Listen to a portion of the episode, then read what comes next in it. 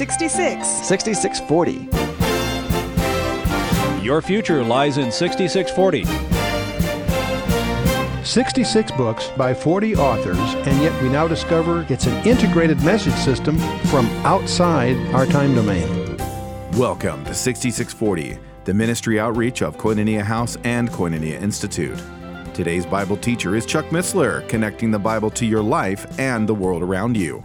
In today's study, Chuck completes his teaching on the book of Proverbs, chapters 5 through 9.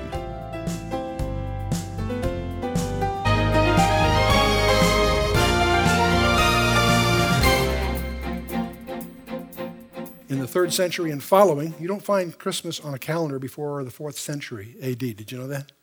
Christmas was an adaptation of pagan holidays with Christian trappings. And uh, you want to find out about Christmas, if you want to find out Christmas trees, look at Jeremiah 10 and so forth. And um, the, uh, uh, we know that Jesus was not born in the winter because the, the, flocks were in open field, which means it couldn't have been later than October. And uh, so forth and so on. Christmas actually has its roots in pagan holidays. And uh, Easter, the same thing. Easter was the, and the golden egg of Astarte and all that was part of the fertility rites of the spring. That's how rabbits, who are symbols of fertility, and eggs are. And so that's how you have rabbit Easter bunnies that lay eggs. You wonder how that happened. They don't lay. Anyway, that's all a commingling of ancient pagan legends. And you and I should not, there's no harm, I think, in celebrating around Christmas time in the sense of celebrating the birth of our Lord. Recognize, if, as long as we've done a little bit of homework and understand the background. And you do, certainly don't talk about Easter, you should talk about Passover. And so you want to build your calendar on biblical terms, understand the Jewish calendar and the, and the prophetic ways it links to Jesus Christ. But we'll move on. The other thing you need to realize fornication, all through the scripture, isn't just sexual sins, it deals with spiritual unchastity. And all idol worship tracks back to Babylon. And so you can build a, a justification that the sword level of chapters 5, 6, and 7 that we just read are, in effect, um, uh, allusions spiritually to Babel. But let's us move on. There's no, see this. Uh, you see, we talk about the New Age. There's nothing new about the New Age. It's just a modern packaging of ancient Babylon. But let's us go on. Let's this is the, this is the, this is the dessert. Okay, we've been through the dark stuff. Let's jump into chapter 8. This is wisdom's chapter. What's it all about? Jesus told you that in Psalm 40, verse 7. In the volume of the book, it is written of whom? Jesus Christ. Every page is about Jesus Christ. Well, chapter 8, it really comes forward. Let's read chapters 8 and zoom through it. It's a, it's a fabulous chapter. Doth not wisdom cry and understanding put forth her voice? She standeth in the top of the high places by the way and the places of the paths. She crieth at the gates at the entry of the city and coming in at the doors. O you, unto you, O men, I call, and my voice is to the sons of men. O ye simple, understand wisdom. O ye fools, be ye of an understanding heart. Now, let's take a look at 2 Corinthians 3. Very interesting argument goes on here by Paul. He says, Not as Moses, which put a veil over his face that the children of Israel should not steadfastly look to the end of that which is abolished, but their minds were blinded, for until this day remaineth the same veil untaken away in the reading of the Old Testament, which veil is done away in Christ. Remember, Moses wouldn't recognize that he'd lost that radiance, he wore a veil for a while, so they wouldn't recognize that. He's making an illusion there, but he says their, their, their minds are blinded. For until this day there remaineth the same veil, untaken away, in the reading of the Old Testament. The Jews can't understand, right? Why can't they read the Old Testament and see Jesus Christ? Which veil is the veil is done away in Christ. But even unto this day, when Moses is read, the veil is upon their heart. Have you ever noticed that? That's what it's describing. Well, I want you to notice verse 16.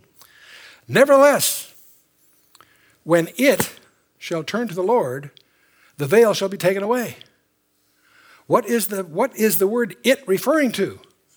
The last alluded to noun, which is their heart. When their heart shall turn to the Lord, the veil will be lifted. Isn't that interesting? Where is their heart? Is it in pride of their past? Blinder. Is it open and is their heart right with the Lord? God will lift the veil and they'll see Jesus Christ.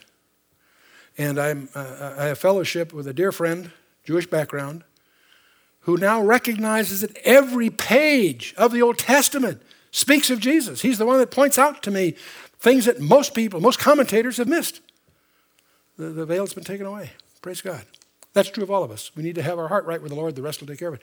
Proverbs 8 continuing, Here, for I will speak of excellent things, and the opening of my lips shall be the right things, for my mouth shall speak truth. And wickedness is an abomination to my lips. All the words of my mouth are in righteousness. There is nothing froward or perverse in them. That's a pretty interesting phrase. There's nothing perverse or uh, forward or perverse in them. God is straightforward. Any conjecture that implies that God is twisting or sort of cheating some way, rhetorically, is wrong. All the words of my mouth are in righteousness. There is nothing froward or perverse in them. They are all plain to him that understandeth, and right to them that find knowledge. Praise God for that. What a comfort that is. Receive my instruction, not silver, knowledge rather than choice gold. For wisdom is better than rubies, and all the things that may, uh, may be desired are not to be compared to it. I, wisdom, oh, really? I, wisdom, dwell with prudence and find out knowledge of witty inventions. The fear of the Lord is to hate evil, pride and arrogancy, and the evil way and the froward mouth do I hate. Boy, boy, boy. See, if we belong to the Lord, we'll hate the same things. Let's not get confused. We hate the evil, we should not hate the evildoer. We get that mixed up. The Lord died for homosexuals. We should hate homosexuality but love the homosexual. You see the difference? We often get that backwards. But seek ye first the kingdom of God. Here's the priorities in our life. Seek ye first what? The kingdom of God and his righteousness. And all these things be added unto you. Counsel is mine, sound wisdom. I am understanding, I have strength. Now, notice he's going to start getting clearer here. The fog is going to lift as we go through these verses. By me, kings reign, and princes decree justice. By me, princes rule, and nobles, even all the judges of the earth. You can still, at this point, be applying the abstraction of wisdom to these words but you're going to discover that abstraction is going to get more and more concrete as we go here. It's like the camera is getting focused. It's a little blurry yet. We can say this is, this is the concept of wisdom talking here. By wisdom, kings reign and, and princes decree justice. And by me, princes rule and nobles, even all the judges of the earth. Let's continue. I love them that love me. That's interesting. And those that seek me early shall find me. Solomon learned it early in his life. And he discovered that when he sought God, God gave him wisdom. I love them that love me, and those that seek me early shall find me. Riches and honor are with me, yea, dur- uh, durable righteous, uh, riches and righteousness. My fruit is better than gold, yea, than fine gold, and my revenue than choice silver. I lead in the way of righteousness in the midst of the paths of judgment, that I may cause those that love me to inherit substance, and I will fill their treasures. Now, I want you to be sensitive to the shifting of gears here very subtly. The Lord possessed me in the beginning of his way before his works of old. Really? I was set up from everlasting, from the beginning, or ever the earth was. What it really says, I was, I was really, I was anointed from everlasting. Despite the way it may sound in the English translation, it's not as if there was a beginning. It, he was part of the beginning. He was in the beginning was the Word. The Word was with God. The Word was God. The same was in the beginning with God. That's the way John opens his gospel. It's the same concept here underscored. He was begotten not in the sense that he was the beginning of life, but uh, uh, uh, being one of, of the same nature and substance of the Father. This is way back before in eternity. And uh, he, was, he was in the beginning with God. And uh, that's exactly he was already past tense at the time of the beginning, so to speak. Let's see what he says here. I was set up, anointed from the everlasting, from the beginning, or ever the earth was. When there were no depths, I was brought forth. When there were no fountains abounding with water. Before mountains were settled, before the hills was I brought forth. While as yet he had not made the earth, nor fields, nor the highest part of the dust of the world. This is even before the creation, is the point. When he prepared the heavens, I was there. When he set a compass upon the face of the depth. When he established the clouds above. When he strengthened the fountains of the deep. When he gave to the sea his decree that the water should not pass his commandment. when he appointed the foundations of the earth, and he goes on. You ever wonder why the ocean just goes so far? You got tides and things, but you know, it's, it's very bounded. God has ordained that. He sets the boundaries. Then I was by him as one brought up with him, and I was daily his delight, rejoicing always before him. Who is in view here? Some abstract concept of wisdom or a live person? A live person. And who is that live person? Jesus Christ. Rejoicing in the habitable part of his earth. That's a strange phrase. I'll leave that to you to just study, dig into that one. And my delights were with the sons of men. Really? My delights were with the sons of men. That's a mystery to me, but we'll move on. Now, therefore, hearken unto me, O ye children, for blessed are they that keep my ways. Hear instruction and be wise, refuse it not. Blessed is the man that heareth me, watching daily at my gates, waiting at the posts of my doors. For whoso findeth me findeth life, and shall obtain favor of the Lord. But he that sinneth against me wrongeth his own soul. All that hate me love death. Boy. There's a few verses. The chapter 9 is a very short chapter. Let's knock it off here. Uh, Wisdom hath builded her house, hath, and she hath hewn out her seven pillars. She hath killed her beasts, she hath mingled her wine, she hath also furnished her table. In other words, a feast is being prepared here. She hath sent forth her maidens, she crieth upon the highest places of the city. Whoso is simple, let him turn in hither. As for him that wanteth understanding, she saith unto him, Come, eat of my bread, drink of the wine which I have mingled. Forsake the foolish and live. Go in the way of understanding. He that reproveth the scorner getteth to himself shame. He that rebuketh the wicked man getteth himself a blot. Reprove not a scorner, lest he hate thee. Rebuke a wise man, he will love thee. So I'm saying you don't waste your time with those that won't hear. That's what it seems to say, doesn't it? The Lord Jesus said, Do not cast your pearls before the swine. Strange idea. And uh, how do you avoid truth? If you're a scorner, you want to make sure you don't get any truth. How do you do that? What is a scorner's creed? That's the one that wants to avoid truth. How do you do that? Edmund Spencer summarized it beautifully.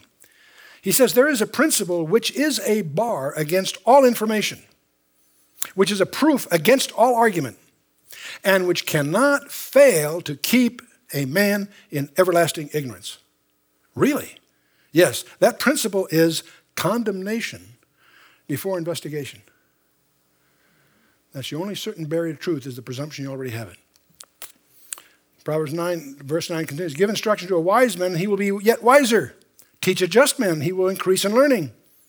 And here is your key verse for the entire book of Proverbs The fear of the Lord is the beginning of wisdom, and the knowledge of the holy is understanding. That is your prime yardstick on all these issues. For by me thy days shall be multiplied, and the years of thy life shall be increased. If thou be wise, thou shalt be wise for thyself, but if thou scornest, thou alone shalt bear it.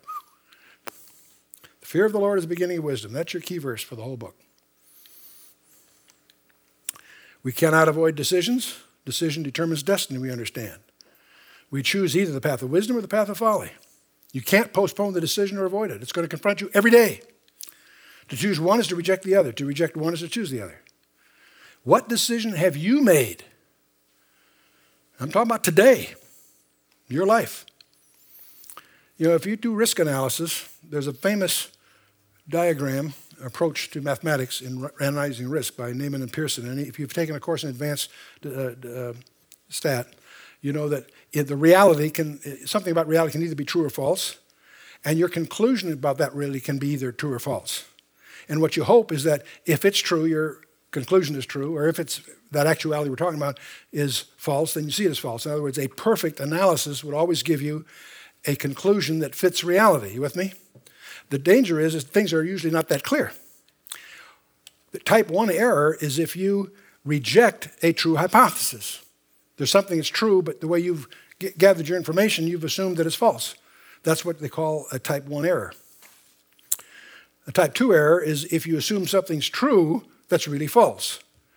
They're both errors, but they're opposite kinds of errors. You with me so far? Together?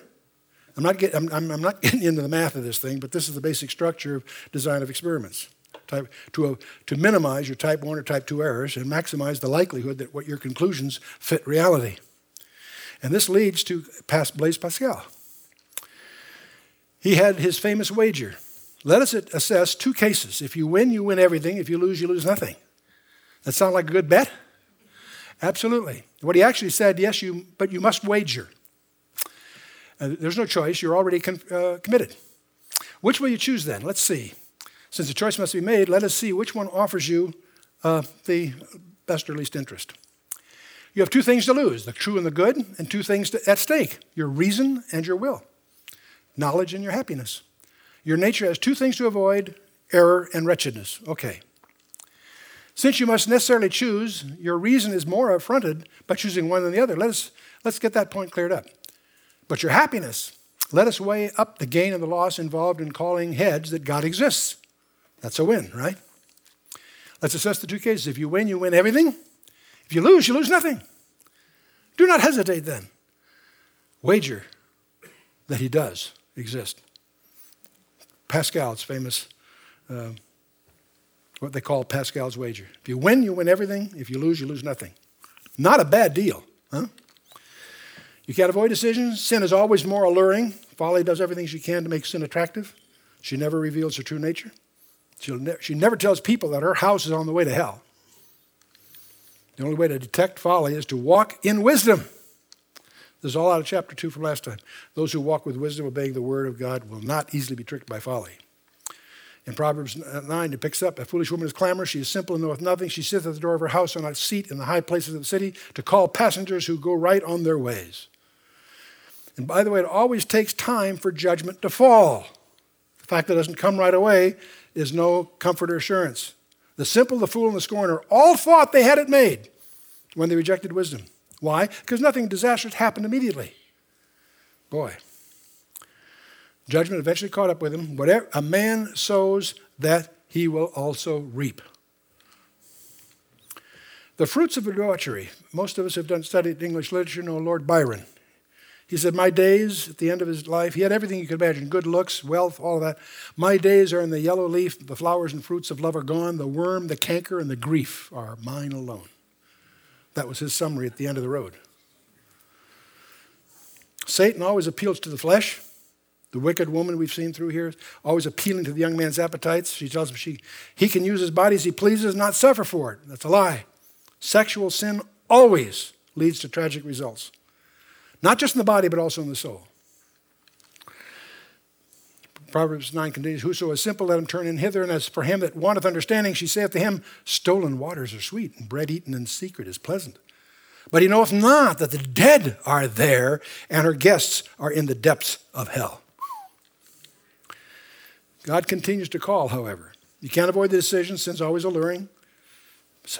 But God continues to call. As long as people will hear, God's Spirit continues to when sinners refuse to obey, their ears will become deaf to the word of God. That's time to beware. When you become calloused, when your conscience becomes seared, that's when you're in really serious trouble.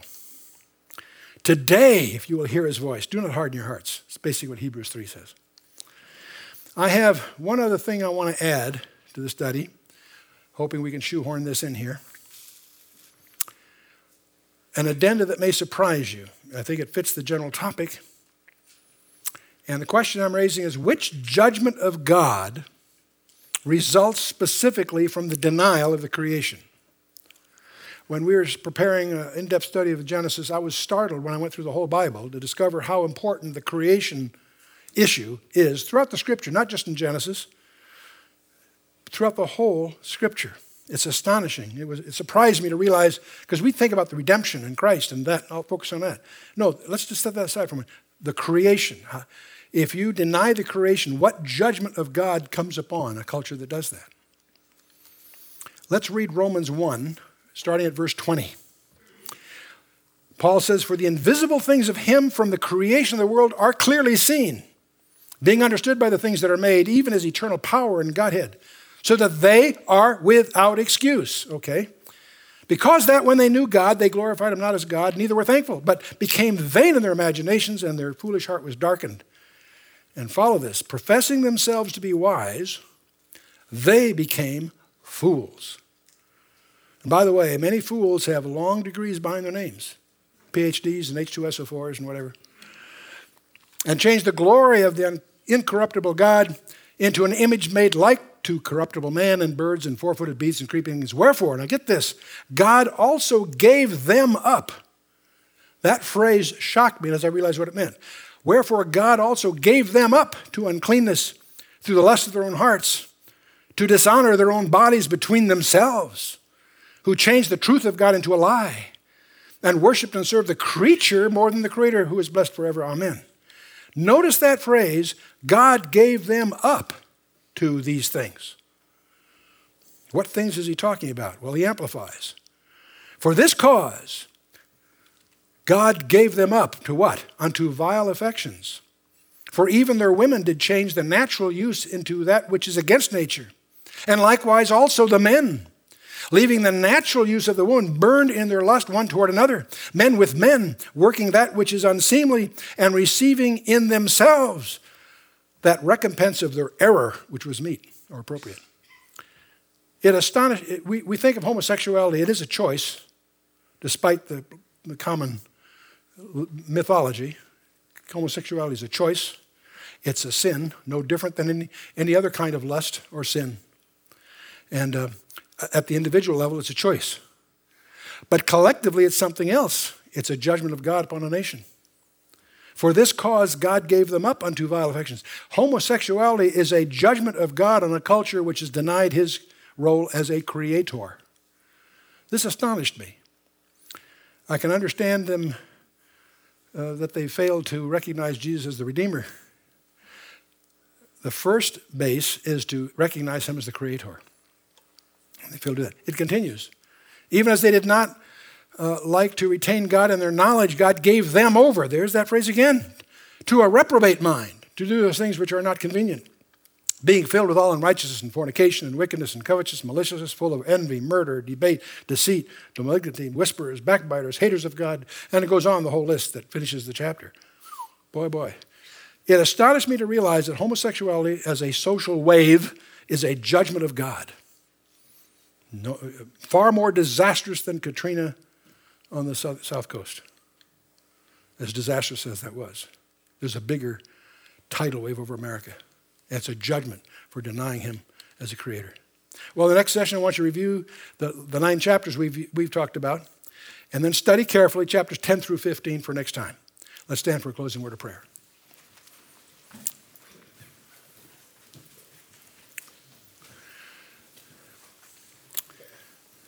There's no easy way to get this across.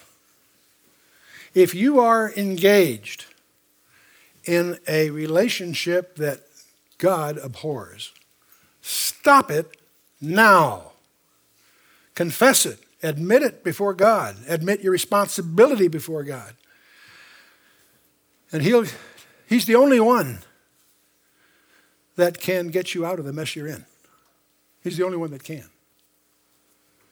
So if you're in a situation that you know in your heart of hearts that God is offended by, remember the first law of holes stop digging. Okay? Let's, let's bow our hearts. Father, we come before your throne embarrassed as we begin to realize the innumerable ways that we find to offend you. We come before your throne acknowledging our sins of ingratitude, our sins of presumption, the many times we somehow pretend that the rules don't apply to us. Oh, Father, how, how we grieve you.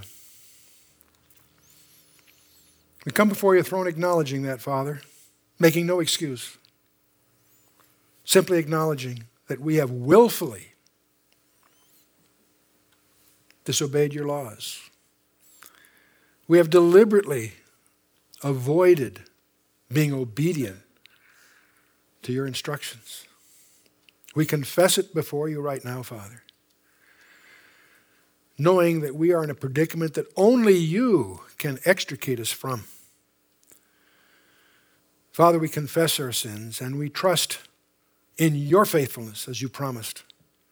That if indeed we confess our sins, that you are faithful and just to forgive us our sins and to cleanse us from all unrighteousness. Father, we would just submit to you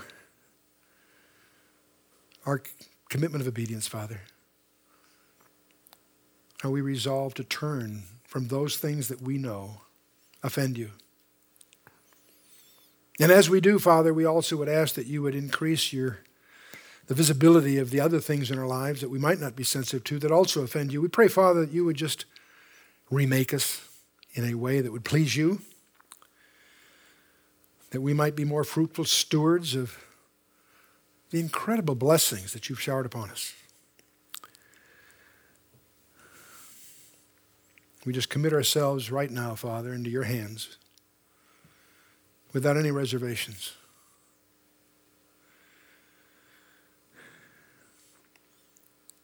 Those of us that aren't really willing, we pray, Father, that you would make us willing. we pray, Father, that you'd leave no stone unturned to draw us into that relationship that you would have us in with you. As we commit ourselves this night, without any reservation, into your hands, in the name of Yeshua, our Lord and Savior Jesus Christ. Amen. And God bless you.